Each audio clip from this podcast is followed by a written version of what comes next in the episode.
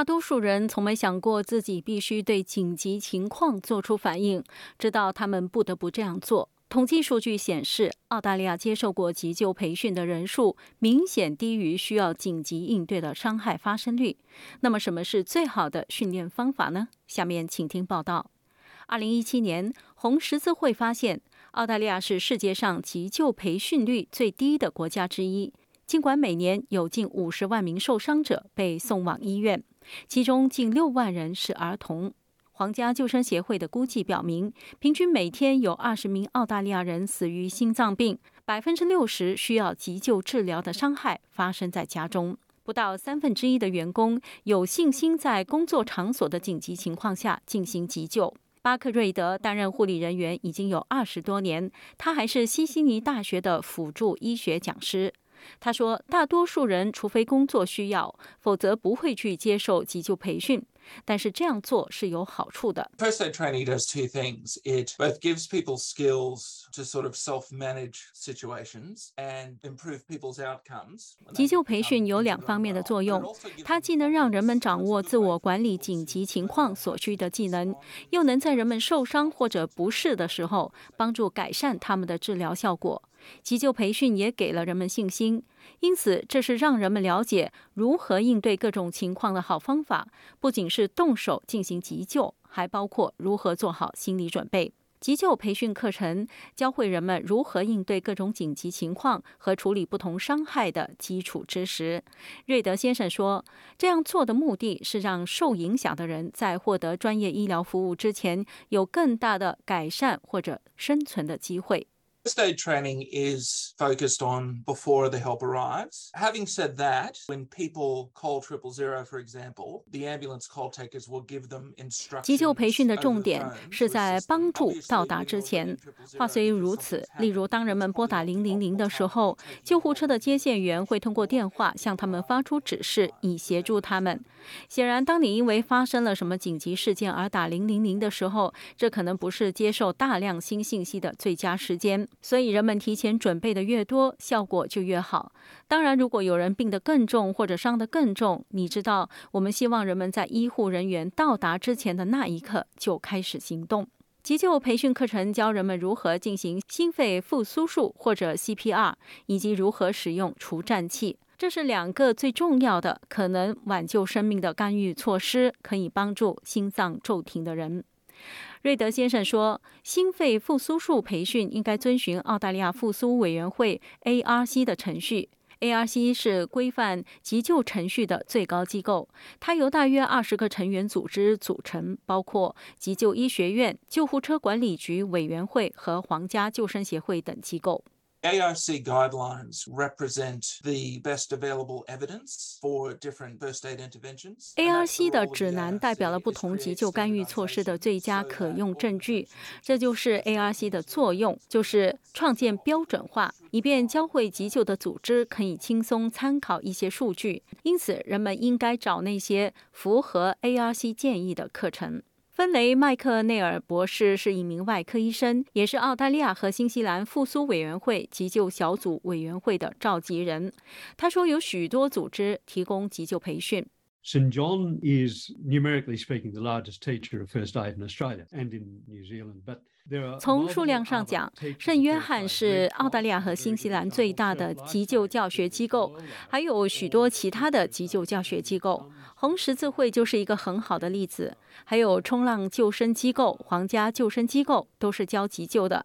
在一些州和领地，救护车机构过去也教过急救，有些现在仍然在这样做。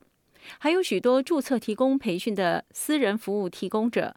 麦克内尔医生说：“Any private provider that is any first aid teaching organization that has an RTO status，任何私人急救培训的提供者及任何具有 RTO 身份，也就是注册培训机构身份的急救教学组织，都是学习急救的有效选择。你应该去公认的组织之一，那就是 RTO。”虽然大多数急救课程是面对面上课的，但有些课程包括在线学习。德波洛维是布里斯班红十字会的急救区域负责人。他说：“面对面上课和网上课程的相结合，有助于满足不同的学习需求。” The benefits to having a blended online component is that it allows you to do this at your time and your own pace, which is important. 我认为在线学习的好处之一是它允许您在自己的时间和自己的步调上这样做。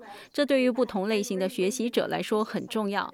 他们可能需要更多的时间来复习以及吸收信息。网上培训还允许人们可以重新阅读和重新访问其中的一些信息。而且我们的网上学习组件还具有隐藏式字幕的功能，这样就可以将在线的学习课程翻译成不同的语言。洛维女士补充说，父母和照顾者可以选择为婴儿和儿童进行专门的急救培训。It covers the difference between, say, first aid for an adult versus child or infant, CPR. We look at safety in the home and how to minimize risks within the home. Medical situations such 这涵盖了成人急救与儿童或者婴儿心肺复苏术之间的区别。我们着眼于家庭安全以及如何最大限度地减少家庭内发生的风险，以及诸如窒息、哮喘、过敏、出血等医疗情况。这门课程背后的整个想法是为我们提供这些工具，让我们对自己做出的决定感到安全和自信，并且知道如果他们需要，还有其他资源可以提供帮助，例如值班护士。在澳大利亚，急救资格应该每三年更新一次，并且建议每年进行心肺复苏术的进修培训。麦克内尔博士解释道：“Training is really important for CPR. It really does help to have been trained in this. And unfortunately, at the moment, 培训对于心肺复苏非常重要。接受这方面的培训确实有帮助。不幸的是，目前可能只有百分之五的澳大利亚人真正拥有有效的急救证书。自从你上次使用它以来，做心肺复苏术的能力实际上会随着时间的推移而减弱。”急救课程的持续时间各不相同，从几个小时到几天不等。有些课程是国家认可的，有些则不是。有些培训适用于办公环境，有些适合户外工作场所。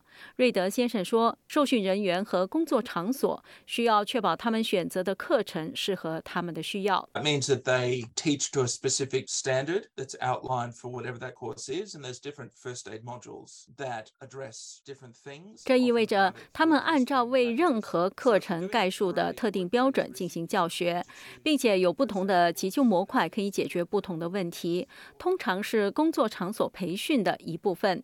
因此，如果您是出于工作先先决条件而这样做，那么选择适合该工作场所或者该需求的急救课程非常重要。除了认证课程之外，许多非营利组织、社区组织和救护车服务机构还提供免费的急救培训。瑞德先生建议查看可用的不同选项。There's a range of providers that people can look at, and people should look at reviews of the provider or how the course is structured, things like that. And 人们可以查看一系列的培训机构，人们应该查看一下对于该机构的评论或者 该课程的结构，诸如此类的信息。大多数主要的培训机构的质量都非常好，但还有一系列更多的本地社区的培训机构，他们也非常好。这就像你去调查任何其他服务的质量一样，人们选。择适合自己需求的课程也很重要。因此，如果他们确实家里有小孩，那么选择一门针对儿童急救的课程，将为他们提供他们会发现非常有用的特定信息。